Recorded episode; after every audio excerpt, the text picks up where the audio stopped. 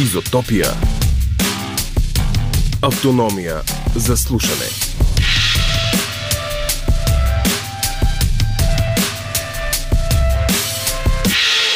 Слушате подкаста на Изотопия. И в този епизод ще си направим една доста голяма разходка. Тя тръгва от най-големия като площ музей за графити и улично изкуство в света, който се намира в Амстердам – ще се върнем до България, за да посетим един софийски бар, известен със своите работещ телефон с шайба, вярно улично куче и обстановка, която те предразполага да не си тръгваш. После ще пропътуваме разстоянието от българската столица до английския град Шефилд на борда на една стара Волга. Газ. Изотопия. Територия на свободните и спонтанните. How did I start making graffiti? Like I said, как аз започнах да рисувам графити? Роден съм през 1984 и в началото на 90-те градът беше избомбен. Всеки тинейджър се опитваше някъде да си напише псевдонима. Бях на 9, когато се опитах да впечатля едни по-големи момчета в квартала, като си написах името върху таблото на баскетболен кош. Показах им го, те ми казаха, не си пиши истинското име, това е тъпо. Но ме прибраха под крилото си. Те бяха части от агитката на футболния Аякс. Може би бях прекалено малък да се размотавам с такива хора, но научих много от тях. Като отидох в гимназията, се срещнах и с други деца, които имаха интерес от графитите. Започнахме да обикаляме места в Амстердам, които никога не бях посещавал. Просто бях тинейджър и пробвах различни неща. Но това не ме напусна. Днес може и да не съм най-добрия художник, но със сигурност съм един от най-големите ценители на графитите и уличното изкуство, които можете да срещнете. Чухме думи на Алекс Полп, той е редактор в Страт, най-големият като площ музей за графити и улично изкуство в света, който се намира в Амстердам, Нидерландия. В началото на месеца Алекс беше в България за лекция и филмова прожекция, организирана от София Графити Тур, които ви представихме в по-миналата изотопия. Въпросният филм, озаглавен Короната на краля, проследява пътя на първите холандски крале, най-завените графити артисти в първите десетилетия на сцената в Нидерландия. След прожекцията в дома на киното, нашият собствен редактор Константин Мравов имаше честа да проведе дискусия с Алекс Поп, посветена на видяното, а именно една история за развитието на графитите като начин на изразяване и мотивацията на артистите от анархистските корени до платените поръчки за реклами и пътят на уличното изкуство към музеите. А разговорът на Косио и Алекс започва от това дали няколко десетилетия след началото драскащите художници и тинейджери продължават да са активни графити и художници. Изотопия. В Изотопия, уважаеми слушатели, знаете, че обичаме уюта на близкото минало. На ултра къси вълни сме ви разказвали за кръстословици, книги, игри и компютърни клубове, за да изборим само няколко примера. Преди около година ви разказахме и за изчезващите долни кръчми, обитанията на бухеми и цялостно готини хора, които минават през незначителната част от живота между дългите вечери пред маси с паниран език, пилешки сърца и ракията на заведението. Кръчмите, които са нещо повече от заведения за хранене, може и да са на изчезване на обитаващата ги порода хора, продължава да се възпроизвежда. И тя продължава да търси непретенциозни места от и за хубави хора. Намира ги в специфичния вид софийски барове, в които човек влиза и може да остане за винаги, заради атмосферата, музиката, снимките и другите неща по стените. Всичко всички съставни части, които чрез някаква неточна наука формират тези места. Не сме чужди на обиколките между тях, но тук ще опитаме да разкажем за всички тях чрез един пример. Другият вторник, барът на клона, намиращ се на много малката и наклонена улица Тулово до сградата на Българската национална телевизия в София, става на 30 години.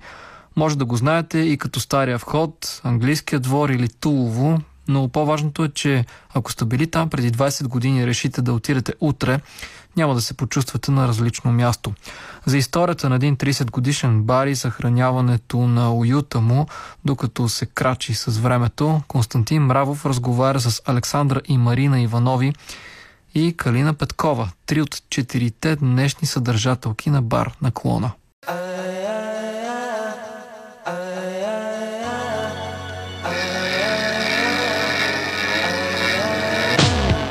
През лютата зима на 92-а, а, много скоро след промените, баща ми и двама негови приятели, двама братя а, решават да отворят тук а, а, бар, да направят заведение. И, и всъщност от тогава наклона не е затварял врати. Много години това място така е било средище на музиканти, телевизионери, представители на различни контракултури. Художници. Художници, панкария, това, това.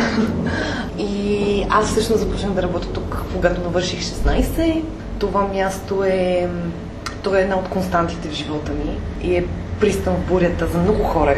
Човек знае, че това е място, на което винаги може да дойде, винаги ще, намери с кой да си каже една приказка, винаги е добре дошъл, независимо какъв е. Това е тази комбинация от субкултури, нали, художници, панкари, телевизионери и така нататък. Това ли ви привлече? На 18-19 това беше нещо много различно. И имаше нещо странно в него и това как някак си не се беше променил много във времето, също носи и някакво спокойствие в тия времена, в които всичко се променя, почва университет, нали, за мен бяха някакви много катарзисни години. Общо взето покрай, покрай това, че започнах да познавам всички, които и, и редовните клиенти от младите хора, които идваха тогава, някакси просто така се завъртяха нещата, че от самото начало го усещаш като някакво супер комфортно място, на което може да идваш и сам и винаги ще намериш някой, с който да си говориш, като почнеш да идваш по-често. Като всички около теб, които общуваш са тук и няма как да не идваш пак. Така започнахме да виждаме и нови лица, особено покрай промяната в заведението, когато ние така а, започнахме да се занимаваме активно, а, след като всъщност старите собственици след много-много години се отказаха. И сега има така да се каже нова кръв, млада кръв, все повече и повече хора откриват а, накона и го припознават като свое място по някакъв начин. Що за място е бил наклона през 90-те? По спомени, по разкази, това е бил един, един порив към свободата. Към това, нали, най-малкото частен бизнес може да си отвори човек, може да, да направи едно пространство така както го иска, да направи едно пространство, което да е отворено към, както казахме, към различни субкултури, към различни прослойки. А през 90-те е било трудно, минали са през всякакви премеждия, през рекетьори, през мухрана. В началото бирите са задавали през, през прозореца, всъщност началото не е имало вътрешна част. С едни трудни доставки, едно трудно намиране на бири и алкохоли. Доста време не е имало кафенета в квартала, не е имало магазинчета с кафе и всъщност тук се е имало едни опашки за кафе. Цялото БНТ хората чакат сутринта да се отвори заведението. Когато започнахме всъщност да се занимаваме с а, нали, менажирането, управлението на това пространство, за нас беше много важно хем да модернизираме по някакъв начин, да освежим, но и междувременно да запазим наклона така, както хората го знаят. И, и наистина така 90-те се, се усещат, според мен, дори в, в интериора, който ние сме освежили, но не и променили. Ние не искахме да правим нещо чисто ново и напълно различно, а по-скоро един фюжън mm. между 90-тарската култура, 90-тарския вайб и нашето време на социални мрежи и, По-хубави бири. и по-хубави бири. сигурно. Разходката през един запомнящ се бар няма как да не започне с неговото куче. Наклона е дома на Киара, възрастна дама от улична порода, която се е слява с обстановката. Тя е най-редовният клиент на света. Винаги е тук и винаги е в тази си позиция, която е лежаща. И седи до затваряне до момента, в който ни кажеш хайде, Айде, Кярче. И Кяра, и Кяра излиза. Минавам от тук един ден. Карантина, всичко е затворено и пред вратата седи Кияра. Така, и чака. И побутва вратата. драска. И тя е заключена. Това беше най-тъжното, което се случи за мен. Киара беше проводник на всички наши чувства и емоции в Да. този момент. Добре, освен телевизионерите, какви други прослойки така са се събирали и са предопределили облика? Ами, какви ли не? Наистина доста хора на изкуството, доста музиканти, художници, както казах, панкари, лесбийки. По едно време имахме много силно философско присъствие в наклона. Точно така. Да, една група магистри, в последствие докторанти по Да. философия. Да, и хората, които са били на 20, когато наклона е отворил, те продължават да идват. Точно така. Точно Което е супер ценно. Мгм. Децата им израстват тук, защото у тези хора сега са на по 40-50 години и наистина са тук от, от, от 20-30 години и са тук постоянно. Кажете за някой любим ваш клиент. А, моя любим клиент безапелационно е един господин, който продава вестници. Наричаме го Митко Вестника и също така ми носи картичка всяка година от а, морето, където ходи в Созопол. И също аз му нося картички от където и да отида. Не сме го виждали от доста време, някак си се загуби. Но той е един от тези по-штури, особени индивиди, контролира времето. А, да, забравих, да, това е предлага услугата безсмъртие. Киарато, кучето, тя е безсмъртна също. Аз имах един любим клиент, той за съжаление почина. Един дядо, който идваше всяка сутрин да пие кафе и с някакси с него много сме си говорили. Той носеше всяка сутрин, на който е на работа, носеше блокче черен шоколад и крекери и си пие кафето и ти оставя и сканираше статии от някакви вестници за това как да живееш здравословно и беше изключително симпатичен човек. През всичките си 30 години наклона си е останал с грапавите стени, 90-тарските огледала по ниския таван и дървените маси. Някъде из бара са подредени книги, по-настоящем и политически сам издат зинове. Времената се сменят, но тези места си остават същите. Човек се пита дали наистина не обичаме пристана на миналото. Някои го усещат, докато се разхождат между дворците на старите европейски столици, други се изпълват с патриотизъм до български възрожденски къщи, трети могат да седнат за едно в един бар, където и музиката често те отпраща към последното десетилетие, преди комуникацията да се пренесе онлайн. Последните години естествено поразчуваме малко плейлистите, но като цяло това е било място, на което се слуша рок, на което се слуша и альтернативна музика, джаз, тук никога не е имало естрада, поп-фолк. Тази субкултура никога не е била привлечена към нас и ние никога не сме искали да я привлечем. Да, пък и някакси тази точно музика влиза и в нашите лични вкусове, mm-hmm. така че добре се получава. Mm-hmm. Сега на във вторник на рождения ден ще слушаме само 92.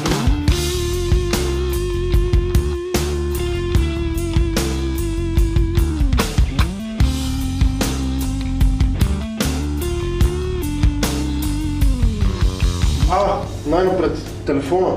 Ключов елемент от интериора и от облика, както го разбирате, защото слагате го и на стикерите. Mm-hmm. Кажете малко повече за телефона, т.е. те всъщност са няколко телефона. Има един външен, има един до бара. Някои сме ги сложили за украса, примерно този отвън, но като цяло телефона на бара си е съвсем функциониращ телефон с шайба. Трябва да кажа, че работи, защото и аз се обадих вчера. Работи. Работи. Факт е, че работи, Работи. постарахме се. Другия един Просто. много ключов елемент, но за съжаление той в момента се поправя, е един огромен правоъгълен часовник на Малборо с каубоя. Нищо не може да е повече 90-те от а, реклама на Маро с да. Аз ви питах за клиентите, имате ли някоя много емблематична случка, за която така разказвате с удоволствие или пък с неудоволствие? На мен едно от любимите ми отново включва кучето Киара, което лежи точно тук в края на салона, по принцип абсолютно винаги. Една от любимите ми истории е Калина и един тогавашен колега затварят бара вечерта и по принцип кучето трябва да излезе, защото имаме аларма. Аз отварям кафе, кафето сутринта и Киара е тук. Кое значи тя не е мръднала Не е мръднала 8 цял часа, защото иначе сота щеше да пропищи, което Да. не е пропищяло. Влиза в туалетната, когато вали дъжд Когато и хората да. идват на бара много притеснени. Има едно куче в туалетната. Към знам, обаче не можем да направим нищо. Другото е, когато спре да мърда за няколко часа, хората идват много притеснени на бара и казват, там едно куче е умряло. Е Което никога не се случва, разбира се. Защото Митко Вестника е направил безсмъртна. Защото Митко я направи безсмъртна, да. Ми, аз мисля, че любимата ми история някакси първото откриване след ремонта, след трите месеца, много под кръв и сълзи, които и четирите изтърпяхме с помощ от някои хора, разбира се. И вече идва деня на отварянето, ние сме супер ентусиазирани, супер притеснени, освен това. Цялата градина е резервирана. Идва, Носим си по един чифт нормални дрехи, нали, с които ще изглеждаме като нормални хора, защото сме целите омазани в боя. И става момент вече за отваряне и започват естествено някакви безброй проблеми, в които протича кафе машината. Беше а, езеро на бара. Бират, бирата не работи, нали? И ние вече супер притеснени. И в крайна сметка отворихме и беше някакво нечовешко парти. Да. Сядаме в офиса, две от нас примерно седнали на дивана, другите две седнали на земята и се опитваме да борим някакви пари, се опитваме да си говорим И в крайна сметка усещаш вече, че просто си казахме, добре, хора стана. Нали, след толкова месеци успяхме, направихме го. От тук нататък, каквото и да става, вече е сета, защото сме стигнали до този момент, в който сме успяли да го отворим, да продаваме алкохол, да е било успешно и наистина на всичко горе сме останали. За мен също е много важно това, че останахме приятели. Три месеца след трудното, но сладко откриване идва пандемията. И наклона, както всички други софийски заведения, преминава през кавалкада от затваряния, частични и пълни отваряния, работа при променящи се изисквания, финансова несигурност и всички други странични ефекти на опазването на човешкото здраве. Опазва се обаче и ентусиазмът на момичетата зад бара. Добре, предвид това, че сте барманки, няма как да накажете кой ви е любимия шот, който пиете или сипвате, или пък друго питие, ако не си падате по шотовете. Аз мисля, че в моето сърце е една добра, светла, студена бира. Точно живее да. завинаги. да, да. Прави някакви невероятни комбинации от странни неща, които по принцип може би на човек не му идва да, да комбинира. А, от рода на бял вино с Радлер, примерно. Това беше от добрите ти Беше много свежичко. много свежичко. Ми, аз по-скоро мога да кажа кое мраз да правя пред това, кое, кое, кое обичам. Кое мразиш да правиш? О, мохито. Правя много обичам да го пия, но ненавиждам да трябва да го направя. Заради смачкането на леда ли? Заради леда и цяло, цялото нещо покрай това, че трябва да натрусиш леда, да сложиш ментата, не знам, просто някакси към този коктейл, правенето на този коктейл.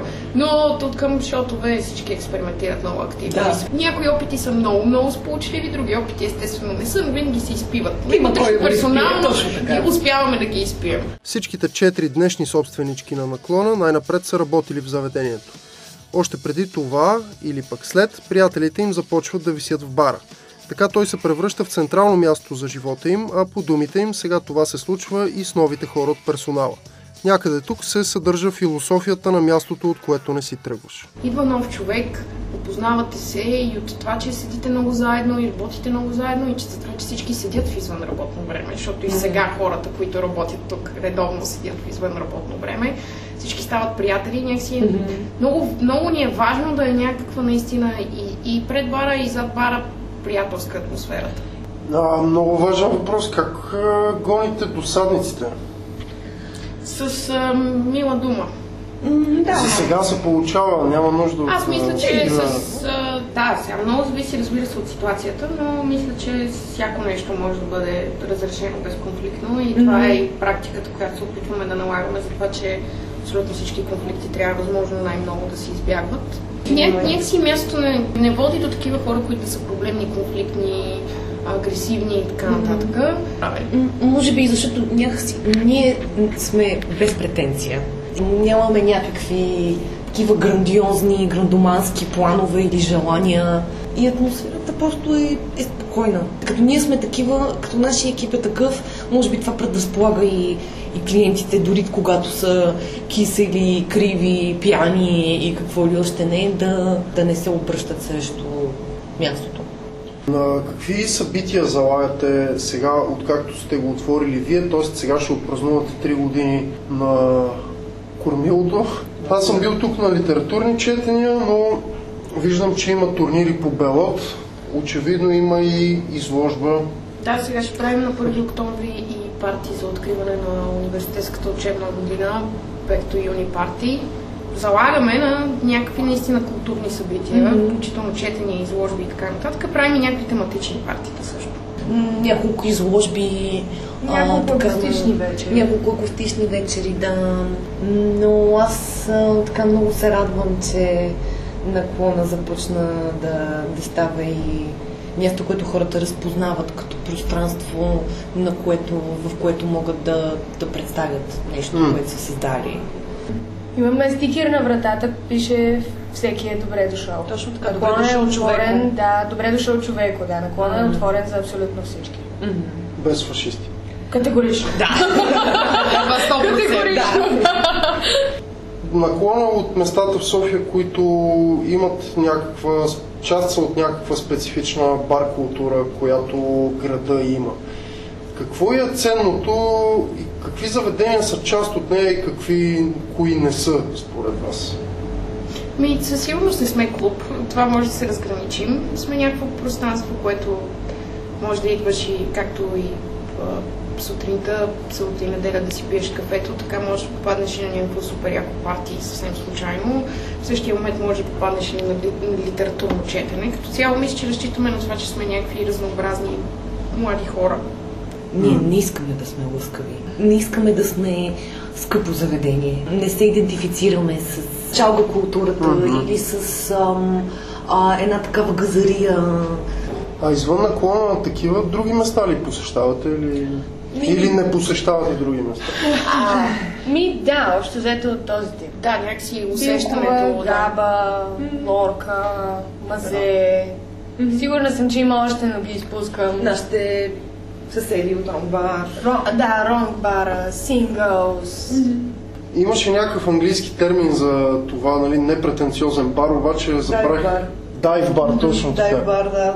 Място, в което и, и, и, и тук идва и че сме малко под земята, също така допринася за дайв бар а, естетиката, място, в което се гмуркаш и, и, и, и Да. те, как да кажа, засмуква.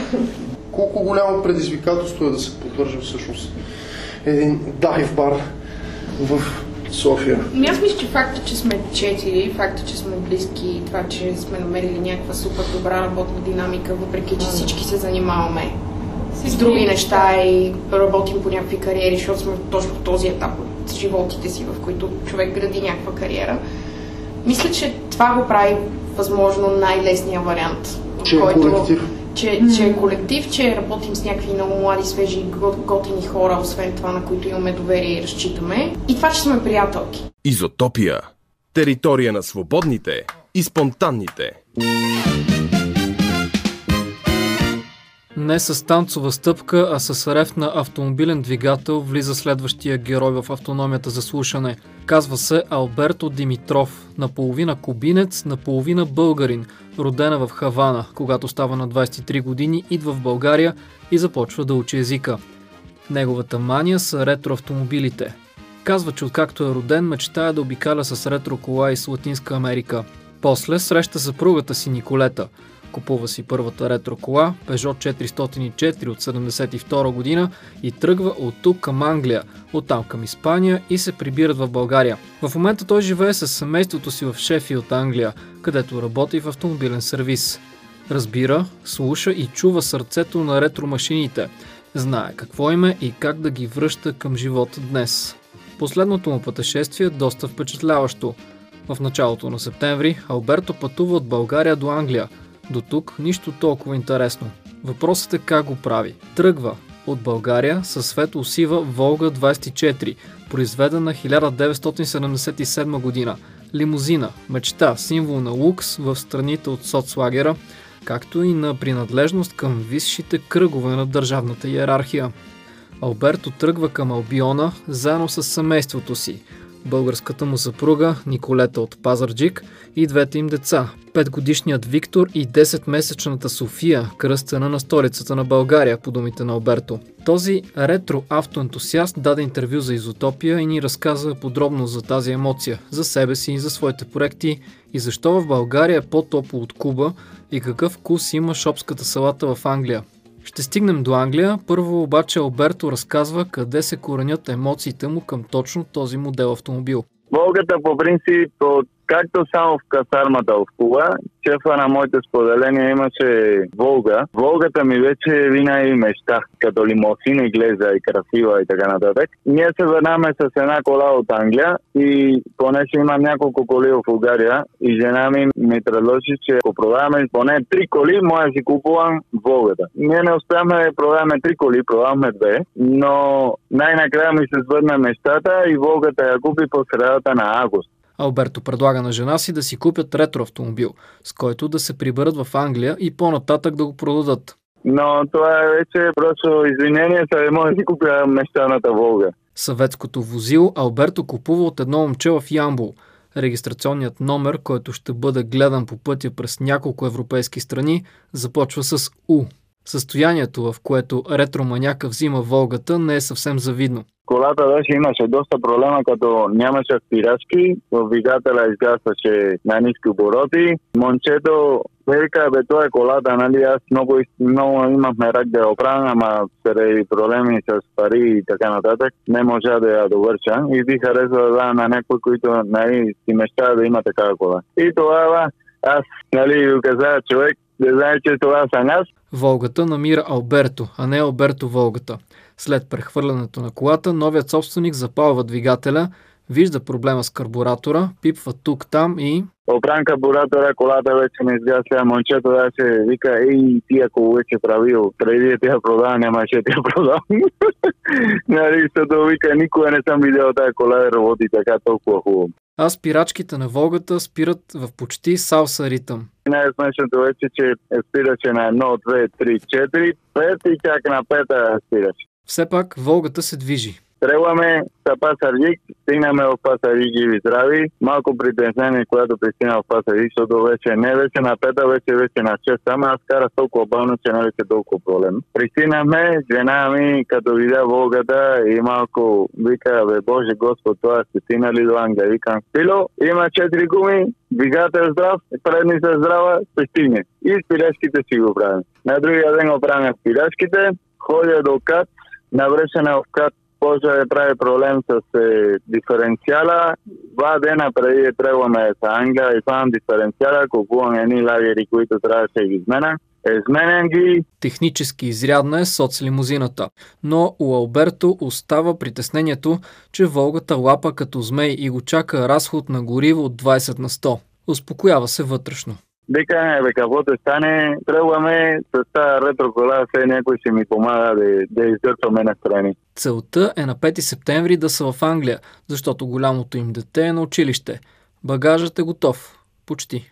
Слагаме цяло багаж в колата, които трябваше да ги оставяме, защото жена ми малко повече багаж вече приготвил. И аз вика, бе, аз не съм купил камион, съм купил Волга. Тя голяма, ама тя па толкова багаж не е нужно. И тръгваме нали, с голям ентузиаста, бебе на 10 месеца, сина ми на 5 години, жена ми по средата на между двете деца, аз опред, режаме догоре, купям едни чистачки, купувам един литър масло със всеки суше и тръгваме на път. Волгата, тръгваме от Пасарик София. По традиция, преди всяко пътуване, Алберто си прави снимка на площада пред храм паметника Свети Александър Невски.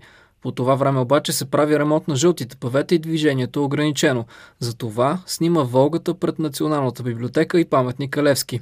Идва и моментът на истината. Разбираме колко харчи Волгата на Оберто. Стигнаме на вестиностанция, където е след боругляне и зарезам колата и колата ме харчило някъде 12 на 100. Аз бях толкова радостен, че не може да си представят направо скача радост, жена ми щастлива си колата харче малко, децата се радват, тръгваме, стигнахме до граница, на българска-сръбска граница. Чакахме около 2 часа някъде, като пристигна на гишето а, нали, минничара ме гледа и вика, абе, ти на къде си тръгнал, бе? И аз викам, аз тръгвам с Англия. И викам, Боже Господ, с Волга, ти си направо Мераклия. и аз викам, Мераклия, не, както се вика, луто мора няма. Но, вика, абе, то с Волга все пак е лимузина, гледам, че две деца. Има си, вика, бе, децата са щастливи, жена ми е спокойна, че каквото ни чака по път, само радост и весела. Соцвозилото става истинска атракция по пътищата на Европа. По пътя, нали, много хора ми се радват. Всеки, който гледа Волгата, се радва. Пристигнаме в Белград. Белград голямо съдръстане. Не знам защо винаги има много съдръстане. Хората всичко много се радва. И пристигнаме на сръбска-харватска граница. И там вече 4 часа чакане имаше. Но това чакане, аз не ми вече чак толкова притеснено, защото като пътува с такава ретро кола, винаги има хора, които ти се среща и така нататък. Там се запозна с един човек, който се казва Киро и вече в Кистендил. Той много ми се радва на Волгата. Казва, че в Касалмата е карал такава, че има нали, една уникална кола, на къде тръгнахме. Той вика, Боже Господ, то верно ли? После се запозна с един афганистанен Али, който също беше емигрант в е, Москва и карал Волга като такси едно време. И той като я видя и толкова много се радва, защото вика, боже, той направо сме вреше с години назад, когато бях таксиджия с такава кола. Пристигнаме на граница с Харватска, минаваме граница, хората му правят път нали, на Волгата, защото тя е голяма и остра и хората не, не му харесват да има така танк около тях. и ми правят път, това е, че нали, ретро хората се радват. Трябваме, трябва да се стигнаме до Словения, които път си вече доста, нали, минаваш Загре, след това минаваш още една граница с Словения и тогава пристигнах в, е, в хотела. Семейството нощува в Марибор, след което продължава пътя си на запад. Честно казано, до Марибор колата нямало никакви проблеми. Тръгваме от Марибор, сутринта някъде към 6 часа, минаваме граница с е, Австрия, купуваме винетки, пътуваме имаха един спомен в Москвича, когато минахме това път, че чак и човек с един трактор и, и колело не минава отстрани, защото Москвича беше толкова бавен, че нямаше шанс да го изпревари. Волгата за това е, път е, нали, като чак с голям двигател, планините каше ли не ги чувстваше. Имаше съдворен е, тунел и прекарахме през едни много красиви села на Австрия. Жена и децата вече много спечелена. Ние, нали, като цяло всичките, защото, нали, на Алпите. И не сме огледали страни, ама минаваш през селата много красиво като цяло. Пристигнахме от Германия и там вече веселата наистина почна. Всеки човек, който ни посрещаше по пътя, я бяха лайкове, я бяха сърца, я бяха, нали, много радостен. Богата е на не я караме много бързо, защото понеже аз не бях много сигурен как е работи тази кола, понеже купена 20 дена или 15 дена преди да тръгваме за Англия. И си я кара с е, нормална скоро между 80-120 най-много когато имаше шанс. Но най-ново ми направи впечатление, че на бензиностанциите, които пристигна, всеки, който виждаше Волга, вика, о, повече това много харче, знаеш. Ама аз вика, не е харчи чак толкова, но това е 10 не 100, не кой знае какво толкова. Съветската лимузина издържа и на немски бури. Тръгваме в Нюрнберг ни хвана една много голяма буря. Чистачката на шофьора работи се до половина, но аз бях купил един препарат, който го мачеш на стъклото. Маха, самата вода се маха, когато караш. Така минахме с около 60 км час. Минахме бурята, минахме Нюрнберг и стигнахме, говориме около 1000 км правихме на ден до къщи, някъде се пада 3 км от Пасарик до Чесел. Минахме, стигнахме почти до Бон, който вече хотела. Стигме там, бяхме направо трепани, децата бяха вече умряли се сам. На другия ден вече последния път се събуждаме много рано, тръгваме на път към 5 и половина, защото ферибота ни вече е един часа след обед. Жена ми 7 часа подава вече а, батерите, децата спаха и аз тогава реших, че вече мога натискам малко повече къса. И да ти казвам, че Волгата когато я натискаш на хубав път, е като лодка. И е удоволствие да карате, нали? Пристигнаме на една вечерна станция, един от е, направо човека се разплака, който видя, защото вика, че в новата държава, той вече от е, Босния, и вика, аз в моята държава имам чистата Волга и направо ме е душата, нали, като я видя. Да се искаше да ме почерпи едно кафе, а вика, не, аз те черпя тебе, защото, нали, не е радост, че ти се радваш. Децата се събудиха, Съгусихме, тръгвахме на път и стигнахме до Холандия, след това Белгия, Бруксел, Сисоно ни се радваха българи, които се даже българското знаме ни покасаха. Нали, не може да реагирам, защото те просто подминаха толкова бързо, че не можах. Но, нали, ти сема душата. България вече ми е моя втората държава, защото понеже съм от Куба и чувствам, съм живял доста година в България. Нали, аз чувствам вече като моята втора държава. И такова ме, ме радва на това, че ми показват българско знаме и най-ново, когато виждаш кола от Ямбол, и я посреща в Брюксел и вика, боже, това пък къде тръгна, къде тръгнява за тази кола. Волгата, Алберто, жена му Николета и двете деца стигат до Франция. Оттам се качват на ферибота за Великобритания. Доста уморени, но развълнувани. Защото крайната цел вече е близо. Жена ми ме събуди, когато пристигнахме на острова. Там вече излязохме от ферибота и ни очакаше още 400 км до къщи, които се бава горе, от Добър до Шефия. Минаваме през Лондон, е, трафика на Датфорд където е нали, река Тенца. Там доста ни посрещаха българи, чисто много се радваха. Колата не е имала никакви проблеми. С сравнение с другите моите ретроколи, моя казвам, че Волгата не е имало никакви проблеми. Нали, единствено проблем бяха чистачките, ама никакви проблеми, които бях много чуден, защото кола с две малки деца в квартала на жена ми вика, бе, ти си луд, да може да трябва с такава кола с моя Пасат няма да тръгва никъде, и пак до Англия си стигна с тази кола. Вече когато пристигнахме в Англия, аз бях вече готов. Нали, им отискам повече гъста, все пак е ограничените тук в Англия е 110 е и не може да увеличи повече. До къщи пристигнахме 8 часа вечерта в къщи и мое казвам, че направо бяхме много щастливи, че такова пътешествие 3 дена, 3000 км колата, които вече е позната от 20 дена, не направи никакви проблеми за чистачките. Жена ми беше чисто много щастлива, вика, бре, и тази кола направо ме осуми, нали, че не е направил никакви проблеми. И така вече е нашия път до Англия. Алберто, кажи ми, англичаните как реагираха на Волгата? Вече като бяхте на английска ами... земя, какви бяха коментарите там? Ами англичаните като цяло не я познават.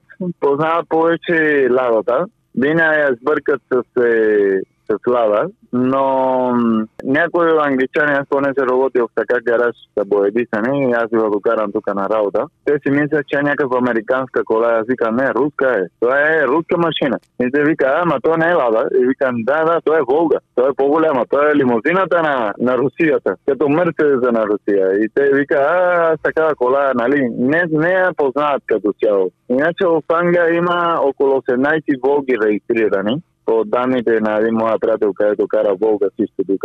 Той даже беше един, който ме нави повече да си я сема. Моя приятел Киро от Кембридж кара Волга 21 68 година. Голяма красавица е неговата.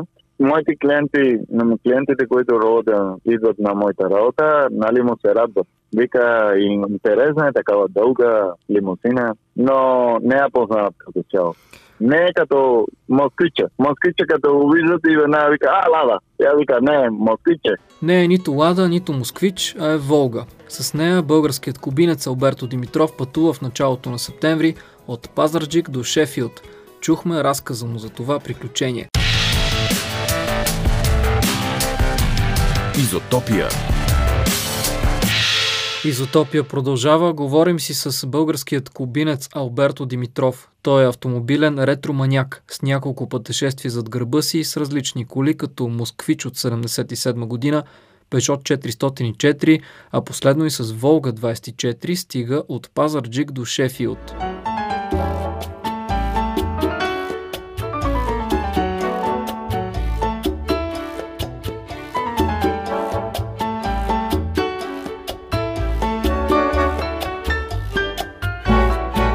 Животът на Алберто е цветен, като фасадата на къщите в Хавана и пълен с ретроколи, като улиците на родната му кубинска столица.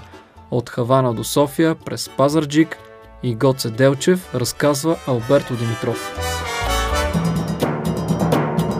Моето семейство в Кула, дядо и баба бяха дипломати. От семейството на дядо ми в България те бяха дипломати. Хората, които са били, са работили за държавата, след промените, нали, когато става комунизма, те стават хора с малко повече рами и отиват да работят в Германия. Там се запознават с майка ми, баща ми, поне се са учили заедно. Се роди сестра ми, тя е родена в България. После се роди аз в Куба, поне се баща ми го изпращат като дипломат в Куба. И там живяме с него до 76-та година, които майка ми, със съжаление, се разделя с баща ми. Той си тръгва за България. Ние оставаме в Куба с майка ми. Но моя ти казвам, че има много... Има трудни моменти? Майка ми също, а, тя със съжаление не ме гледал, защото нямал възможност. Не е гледал баби дядо, които са ми дали доста добро образование и култура като цяло хора с, с респект към живота и към другите хора и така нататък. Ме научиха, че трябва да, се, да имаш респект към всичко, да си уважаваш хората и да, да живееш по правилата. От 14 години, понеже в Куба беше доста трудно 90-те години, ме интернират в е, военно училище, които съм учил до 10, 11, 12 клас, след това две години касарма, които означава, че 5 години съм живял като войник. И това ме научил живота е сам организиран. Не мое казвам, че съм, нали, пас е стриктен, ама все пак е, съм се научил, че леглото се оправи, трябва да, е, да е всичко да е по, по-организирано, не да е захвърлено и така нататък. След това излизам от касармата, като куче, които го държат е свързано. Излизам на улицата и вече съм като луд. Нали? Искам да пробвам всичко. Че 5 години не съм видял нищо.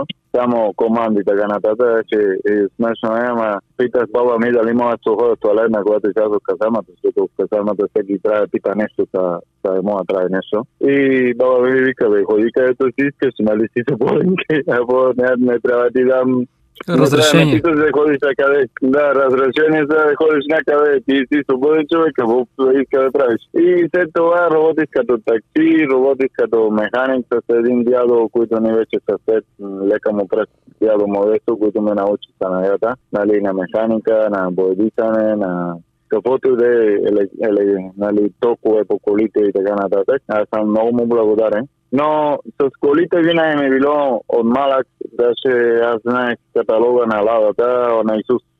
Дядо ми питаше Санеси, аз му казах. На 15 години, на 12 години бо, помогна да боисам колата на дядо ми, после я оправих и така, нали, винаги имах такова към колите. На 23 години аз много исках вече да излизам от Куба и благодарение на сестра ми, който помогна да посреща баща ми, понеже с него 20 години не е знали много връзка. Тя контактува с баща ми и вика, Алберто иска да си ходи от Куба, дали може да му помогне. И баща ми ми помогна да идвам в България. На 23 години пристигна в България, с чуждо език не разбирам нищо, само да, не и добре. Баща ми ме накара да уча в е, ИЧЦ-то и там в София. Аз там тогава почна да говорих малко повече, но аз иска да говоря български, защото език е много важен, когато си от чужда държава. И тогава реших да ходя по провинция. И имах едно гаже, които ме закара в Госе Делчев и там работих. В Банско, работих в Алтомейска, работих където и да е, ама научих езика, който, нали, когато се прибирам в София, баба ти говориш като македонец, нали, там област Македония, където е там Сандански, Гоце Делчев, Благоевград. Я вика, бабо, това е диалект, какво направя? И после благодарение на баща ми, посредства жена ми, защото тя ми вече учителка по английски. Аз има намерение да уча английски. Баща ми ме, на, ме в една школа. Там видях жена ми. Тя много ме спечели такова. И, както се вика, не науча английски, но си се гади. След като са вече 8 години заедно, Николета и Алберто се женят. През 2010 година идват в Англия, където Николета учи магистратура, а кубинският и съпруг работи. След това отиват да живеят в Испания, но заради економическата криза през 2012 година решават да се върнат обратно в България. Всичко това, докато правят обиколка на Европа с ретро Peugeot от 72 година. 6 години работят в България. Тук се ражда и синът им, Виктор, който сега е на 5 години. Семейството на Алберто пак решава да си пробва късмета в чужбина. Той получава предложение за работа в Англия. Отново заминават и вече 4 години живеят в Шефилд.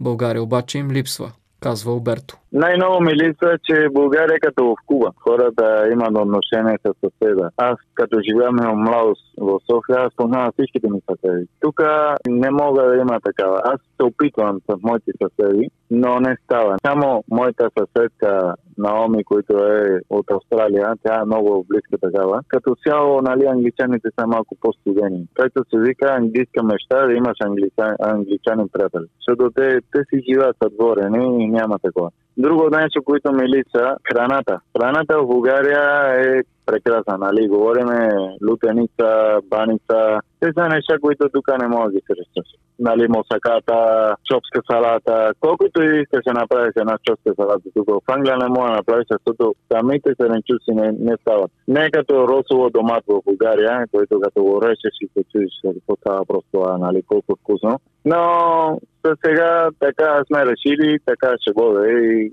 и винаги, нали, България е в, в нашите е спомени. Когато на 23 години дойде тук в България от Куба, как Да. виждаше страната? Какво ти направи най-много впечатление тогава?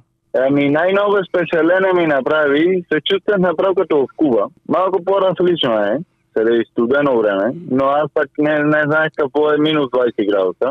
И това зимата, си спомням вече върта година, вече много здрава. Да си спомням, че са валя един месец и аз много се радвах, защото нали, така сняг не си видял. И за нас даже си взех един, не, не знам дали си спомняш, едни сокове степ имаше. И вземах в една чаша а, сняг и му слагах степ, да, да си го изям като, като фрапе такова. Много ми спечели това. Зимата ми спечели първата година. Втората година вече не ми харесваше много, защото Сополи, студеното, не, не, не е много хубаво. И даже втората година, като почна зима, си виках, а, то сега като в Куба 15 дена е студено и кой къде. Ама като почна сериозен сняг и вече почна да, да ти липсва топлото. Другото, което много ми в България, вече лятото. Много жега. Такова жега в Куба няма. Сух климат, м, няма такова. Но много ми харесваше, после деня 5 часа и свършише към 10 часа. Е така дълго ден никой не бях видял. Това много ме спечели от е, България, когато пристигна. Честно казано, това е един от нещата. Времето като цяло. Отношението на хора, че са много отворени към чужденците, чисто ми хареса. Особено са кубинците. Доста хората казах Куба, първото, които те питат, защо не си, нали си, не си мулат или черен. Аз викам и защото аз съм малко по-различен кубинец. Кубинец. Аз съм бял кубинец от фамилия Димитров, защото баща ми е българин. А, ма ти вече си българин, ти не си кубинец. и нали, това е един от нещата, където винаги питам, казвам, когато ми, ми казва, че нали, откъде идваш. Кажи ми за семейството ти сега. Ти на децата ти говориш на български язик. Вкъщи на български си говорите. Да, в къщи само на български. Иначе ние говорим по принцип за жена ми на български. Наша баба, майката на жена ми вече тук в Англия, ми помагаше две години. Тя дойде миличката за две месеца, ама остана две години а, които съм много благодарен за нея. Даже бабата и тя е пътува с нас с ретрокола и тя вече е много такава впечатлена как с такава ретрокола я возиме по Европа. Даже когато пристигна тук в Англия, ние отидахме да сема с москвича и тя вика, о боже, аз в, България не съм се возил на москвич, чак в Англия си ме се вози на москвича. Хората тук карат БМВ-та, Мерце, Ауди, а па ти за москвича ме, ме возиш. Иначе на децата, като цяло му говориме на български. Вкъщи само на български се говори, каде не се губи езика, защото езика е много важно нещо, което е една от грешките, които направи майка ми. Тя говори български, ама не ни говореше на български, ние го загубиме. И чак на 23 години, пак на начало е научи се един език. Така че детето ми на 5 години говори а, български, английски и испански го изпусках, но сега с малката аз говоря на испански на нея и той повтаря, които пак е добре. Малката е много малка, но големия го водиме всяка неделя на българско училище, да има контакт с българчета, защото според мен това е много добро. И нали, така жена ми беше мисли, което е нали, да имаме отношение към към България. Той не знае откъде идва. Е роден в България, че живееме тук в Англия, не означава, че трябва да си забравиш откъде идваш.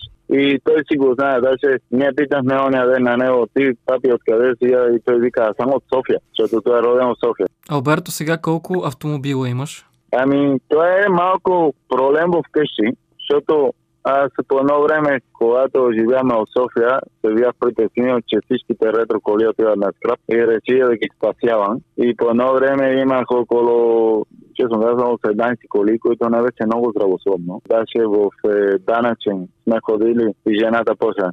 Понеже имах няколко 6 пежета регистриране в данъчен, и нали, някои други. И тя жената като почне Пежо, Пежо, Пежо, Пежо, а, това, онова, и тя после ме пита, бе, ти фирма ли си ЕОД или ЕОД?